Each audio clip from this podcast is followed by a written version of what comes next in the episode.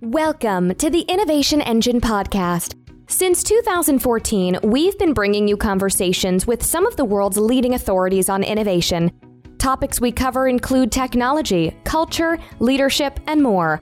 Coming to you from Three Pillar Global Studio in Fairfax, Virginia, here's your host, Will Sherlin. Welcome back to the Innovation Engine Podcast. On this episode, we'll be talking with Dr. Max McKeown about the power of now, why we seem to make decisions that make our lives harder, how to become more like professional boxers in our daily lives, and why you should constantly move through your to do lists to become less stressed. Here with us today to talk about all that and more is Dr. Max McKeown. Dr. McKeown is the best selling author of The Strategy Book, The Innovation Book, and most recently, Now The Surprising Truth About the Power of Now. Dr. McKeown is an expert in strategy, leadership, innovation, and how to create a better future. He works with some of the world's most successful global brands, helping leaders across sectors develop innovative cultures, products, and services. You can find out more about Max and read his latest writings on his website at www.maxmckeown.com. Welcome back to the podcast, Dr. McKeown. It's good to be here, Will. It's good to be back, in fact, with you. Absolutely. We're thrilled that you could join us again to talk about the new book called Now. So let's start with the cover of the book. You specifically use the hashtag symbol in your title and your cover art. And throughout the book, when you talk about now, you talk about hashtag now. So, what's the difference between the regular now and hashtag now? that's a great question, Will. So, so on the cover and throughout the book, there's this symbol. It's a little like a, a Venn diagram, and you have a circle for the past and a circle for the future. And then on that intersection, right in the center of that, you have this little hashtag to represent now. And I, I think the difference here is recognizing its power that this three seconds, these moments can be seized and can be used and they construct our whole lives. So I think the difference between just now in general and hashtag now is the recognition of the power that you have and the choices that you have. And you start the book off with two studies, one done by Scott J. Dickman on impulsivity, and the other by Ari Kruglanski on the differences between the two types of guiding behavior. Both studies concluded that sometimes we actively choose to make our lives more difficult. So, what are the forces at play that make that happen? Well, D- Dickman was a fascinating guy, Scott Dickman. So sadly, he passed away quite uh, young, but he did some work on what we generally term impulsivity. You know, the, the way that people just jump into a decision without too much thought. And what he was really surprised at was when he found that there were some people who didn't appear to put much thought into their decisions but still made decisions that were at least as good as everybody else's. So they didn't really sacrifice accuracy or success for their speed of decision. In fact, they got more benefit from making their decision faster. So I think that that's part of it. That with decisions, and in the book we talk a lot about effortless decisions, people can put a lot of effort into trying to find the perfect, perfect, safe, safe decision, but that's wasted time. It's wasted time because it doesn't improve your decision, and it's wasted time because you don't get to discover the benefits of your decision or even the disadvantages. So, we talk lots in the book uh, about this the difference between dysfunctional impulsivity and functional impulsivity. So on the decision side, that, that's definitely one. And the, on the other side, the Kruglanski stuff quickly is that he found that there are people who not only make faster decisions, but want to just keep moving, who love moving, who love doing, who want change. And they have this huge benefit because they experience and enjoy effortless action. They don't think about it too much and they just get on. They can't wait to sort of tear into a new project, a new day, to move on to the next thing.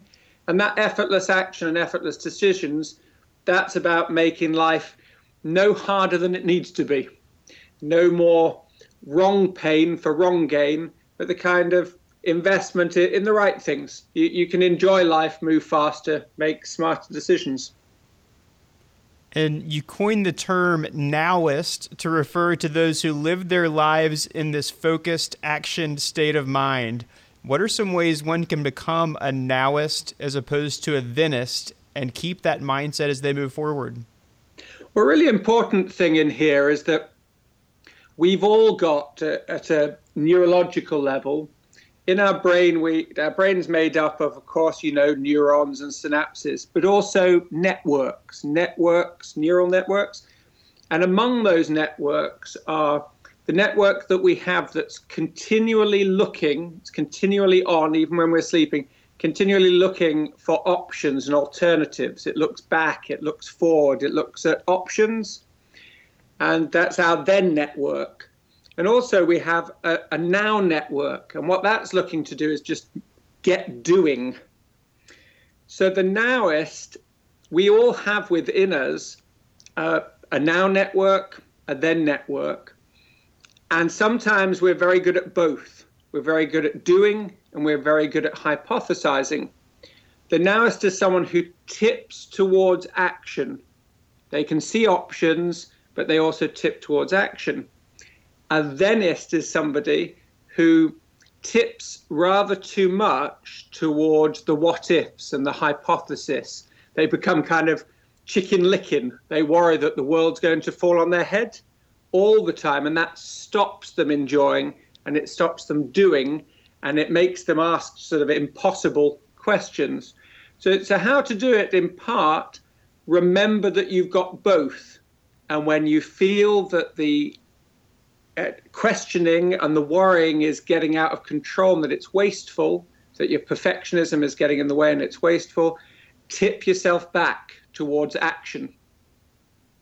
Yeah, and you talk some in the book about the nowist mindset, which is one to alleviate stress. Stress can often come from having too many things to do or too many decisions to make, but you think there's actually joy to be found in becoming more of a nowist, doing things, and then having the ability to do more things. So, what's the distinction, and how does it make to do lists seem less overwhelming? Well, some people that you may have seen it, the, the zero email cult, for instance, it seems to look at activities as, some, as something to be finished always. I'm only happy when I've finished this activity or I'm only happy when I've got the reward from having done this activity. So instead of if you're in sales, instead of enjoying the selling and the talking to people and the traveling and the learning, you're only interested in the result at the end of the day. And the problem with that is it sucks the energy out of your experience, so you do less well typically. And also, it sucks the joy out of the activity, so you don't enjoy your life as much as you could. So, nowists get pleasure out of the doing of the thing. And if they don't find that enjoyment naturally, it's uh, like when my, my mother used to tell me that I should pretend to be a secret agent as I was cleaning the garden or mowing the lawn. if you don't get natural energy, then at least find some in there so that the doing of the thing becomes part of uh, the joy of life. Okay, so you mentioned inbox zero in that answer, and because I'm always just curious to know how different people manage their emails, how many emails are in your inbox right now? Well, the answer is I have, I think, about 7,000 emails in my inbox. Okay. I guess I could look for the precise number. Now, most of them are read. Sure. But I do that via a kind of uh, nowist approach of answering the emails as they come in quickly rather than waiting for the perfect time or the perfect answer. And you find that if you do that and you get in with the sort of flow and energy of life, you don't have an inbox full. You just uh, enjoy the process and enjoy sort of moving things on. I treat each email as a kind of seed somebody's thrown over, and it's my job to nurture it and pass it back. And I can personally vouch for that because you responded very quickly to an email of mine about the questions for this podcast while you were on vacation, no less. Well, I used to find well that, that I was quite different. I'd receive the email and either view it as a, a task I didn't want to do. You know, you start to so they start to stack on top of your shoulders. It's this pressure, um, the the job to be done in the future, or I was waiting for the perfect answer, or even occasionally waiting to to seem more important. You know, busier than you are. Sure. And I, I, find that people really just appreciate you getting on the phone immediately or getting back to them on an email immediately. Makes their life easier, and that's better for you and for them. Yeah, definitely. Well, as a person who has, gosh, I, I don't know how many thousands of emails in my inbox, but one who will never get to inbox zero, I can appreciate that uh, approach to life. Um, although maybe it's not the most productive for my workday to have email open at all times, but that's another story. Let me get back to the question and the book at hand, Max. Um, one of the main tenets that you write about of Nowists is their ability to, quote, look while leaping, or basically the ability to assess a decision while the, de- while the decision is being made. How do you find this is different than impulsivity, which has kind of a negative connotation? Well, the dysfunctional impulsivity is something that happens when somebody blurts out a decision or an action because of the pressure and because they don't want to think about it. So, the, the young driver, for instance, who is more likely to be dysfunctionally impulsive because they get into some kind of crazy situation on the free, freeway. It feels crazy, cars coming at you, all these options, and they just slam on the brakes or go to the left or to, to the right, a little bit like the scene in Clueless. But the nowist, it, it comes partly through experience. They're looking for patterns as they move, look while leaping, leap while looking. And they're much more like uh, the experienced rock climbers that were studied as part of the book. And what they did that we've it, it was found was when they're looking up at the rock face and they're preparing, they can see the easy parts of their climb and then they can see the knotty, difficult bits of the climb. And when they start moving up, they move very fast up the rock face, and then they slow down at the part that requires more thought and more attention. Then they speed up after the, the difficult part of the wall. Inexperienced rock climbers, they try to go fast all the way up. And when they come to the challenge, because they haven't looked ahead, while they climb, they're tired and they try it too fast and they fail and they fall back and they end up hanging on their rope in a sort of embarrassed silence as their hands get more and more tired. And the nowist very much is trying to do both. And you find they put their effort into looking at the right parts of their problem.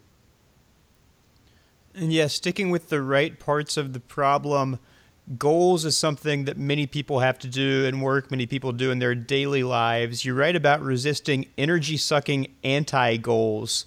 What are some ways to recognize what anti goals may be and to avoid wasting time on them? An anti goal is something that you're trying to avoid. Let's do a family example. You want a really good relationship with your partner, and you're very much in love with him or her, but you don't really like to visit their family. And your anti goal becomes avoiding their family because you don't like small talk with people who are relative strangers. And you spend all your effort with this anti goal, this thing you want to avoid, rather than realizing that it's wrapped up in the bigger goal. That learning to get on with their family and learning to become more than strangers is how you will achieve part of your goal, which is to have a loving, enduring relationship with your partner. So the anti goal avoidance gets in the way of the goal achievement. And this is the case with many, many parts of life. And if we can recognize that, we can flip it back and realize that This is just part of achieving a thing we want, and so we can start to enjoy it. Yeah, and you talked a little bit about the flow of life earlier. One of the main stressors in that flow can be the unpredictable that interrupts our, you know, daily movements. So Nowists can avoid this by becoming more like boxers. They visualize hits before they come and assess how they will either absorb them or step out of the way. How do Nowists change their mindset to find themselves in better places when these unanticipated interruptions arise? Well, you're going to get hit. Uh, as you've pointed out in life, something's going to happen. You're born, you will die. And along the way, unfortunately, awful things will happen at some point. And even when awful things are not happening, perhaps disappointing things happen. You'll get knocked back. Well, the research shows that the, the best of the, the boxers and the martial artists accept that they will be hit at some point. And so they do a few things about that. One, they they protect themselves to some extent while moving forward. Secondly, they roll away from the punch or, or the kick and so minimize its impact. And third, they think in terms of the overall goal and moving forward so that when they are hit, they don't think so much about the, the pain and the difficulty. They think this again is part of the flow of life, so they're ready with the counterattack. So protecting themselves, rolling with the punches, and then viewing it as part of an overall counterattack. And that's definitely something we can do in life. And most people tend to be have a little bit more of a follower mindset, so they follow others or leaders who seem to have a plan and motion and are constantly moving forward, like the boxers you mentioned. Most people tend to follow Nowists. So once one has adopted the Nowist mindset, what are some ways they can ensure that they're using their power to guide others in the right direction? Well, again, the, the research and real life experience shows you that a leader really is somebody that others want to follow. Mm-hmm. That's the essence of leadership. Sure. So when somebody is it ha- adopts that Nowist mindset and adopts it as a kind of lifestyle and approach to life, if it's not natural for them, as they take action, even when they feel powerless, they will feel more powerful. Because, of course, you've achieved more. And as you achieve more and you become stronger in yourself and you develop this kind of power action habit, other people, the research shows again, will tend to view you as more powerful because, of course, you are. It's not just fake. You are somebody who can roll with those punches, who can keep moving forward. Therefore, you're somebody who's good to travel with or travel behind uh, as a follower. Either way, so again, important power action becomes a habit for yourself, but then it also loops. It becomes more and more powerful. So other people will be influenced by you, whether formally or just informally. And you write in the book about the different streams of now that are unique or hashtag now. Is that how you say it when you verbalize it? Now, um, I, I, can't decide, the, but but it's good for people to be able to find the book. But yeah, the, the, but the, the, just that now moment, yeah.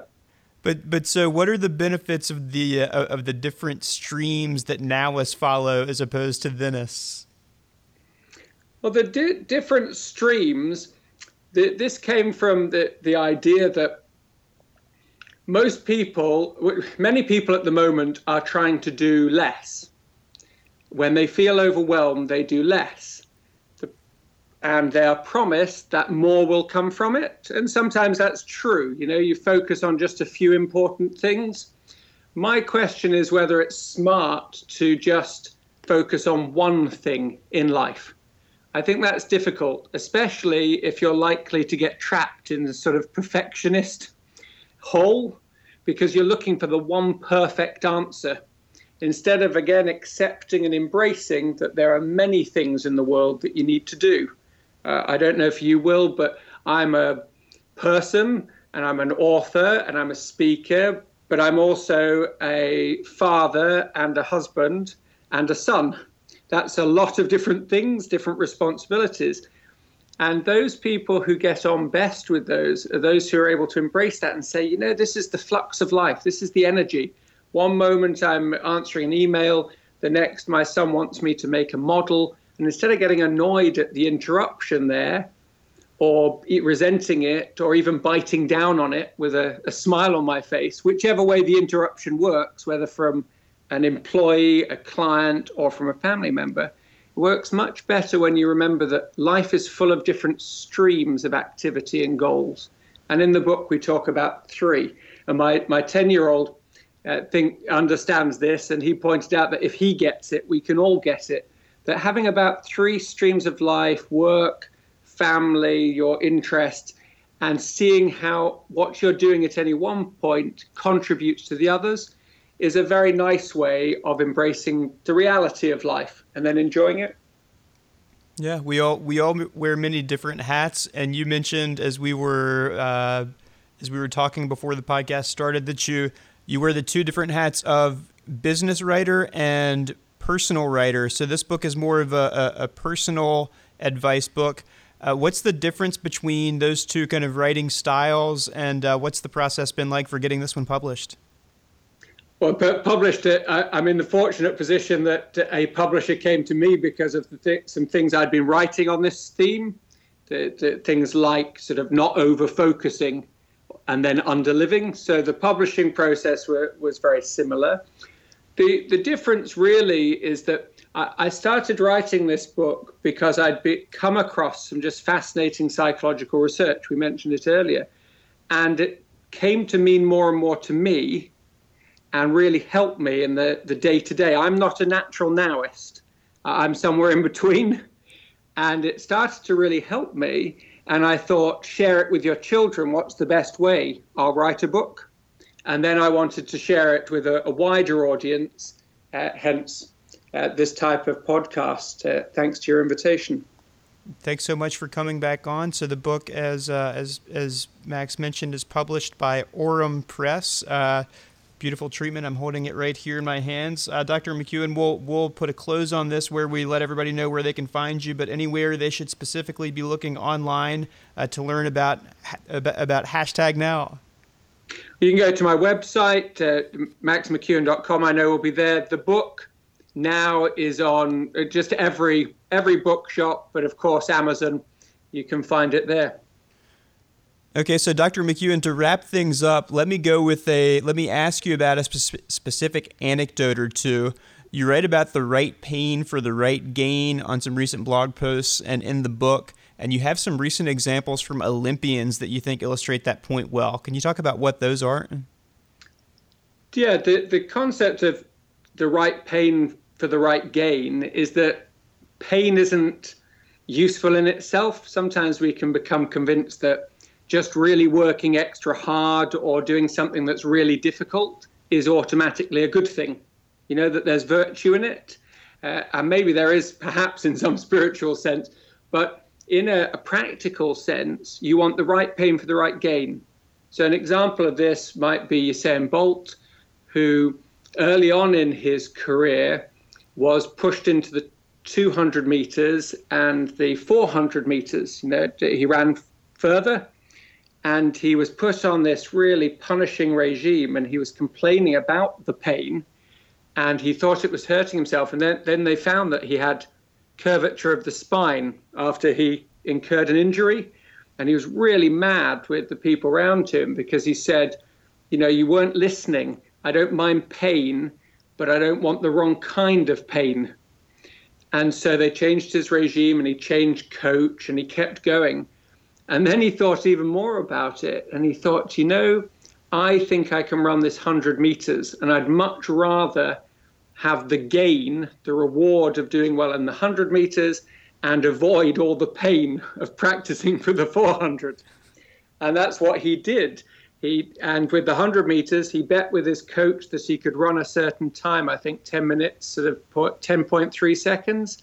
And he went for it and he did much, much better than that and then, of course, becomes the fastest man in the world and a nine time gold medalist at the Olympics. And I think there's a good example of feel the pain. If you're feeling it, make sure it's leading somewhere.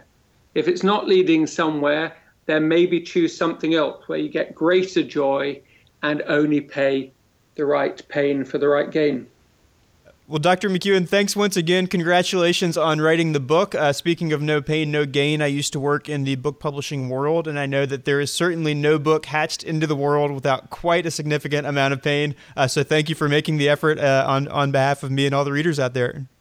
You're really welcome. Actually, though, this one wasn't that much pain in the sense that my publisher came to me and said, Hey, you're already working in this area. Can you write something?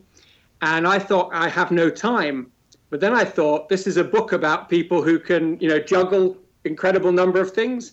So I decided to write it on my iPhone because there were always moments in between different meetings. So, and planes and, you know, trains and things. So I had my iPhone and I created all the diagrams on an app, and then I created all the text typing into the Notes app. I didn't even buy one. And then I just send them to the publisher, and then they'd send back a, a sort of beautiful proofed page. And I published it. Yeah, 100%. It was in the bath, in the shower, on the trains, planes, and automobiles. So that's how it was done. All right, with two thumbs on an iPhone. So if you think you don't have enough time Believe me, you do. Dr. McKeown, thanks once again, and uh, we'll see you next time. Ride your stress like a mule. Ride your stress like a mule, and other words to live by, courtesy of the one and only Dr. Max McKeown. You can follow Max on Twitter at, at Max McKeown, and you can find out more about Now on his website at www.maxmckeown.com. His last name is spelled M C K E O W N. Thanks once again to Dr. Max McKeown for joining us for this episode of the podcast, and thank you for joining us.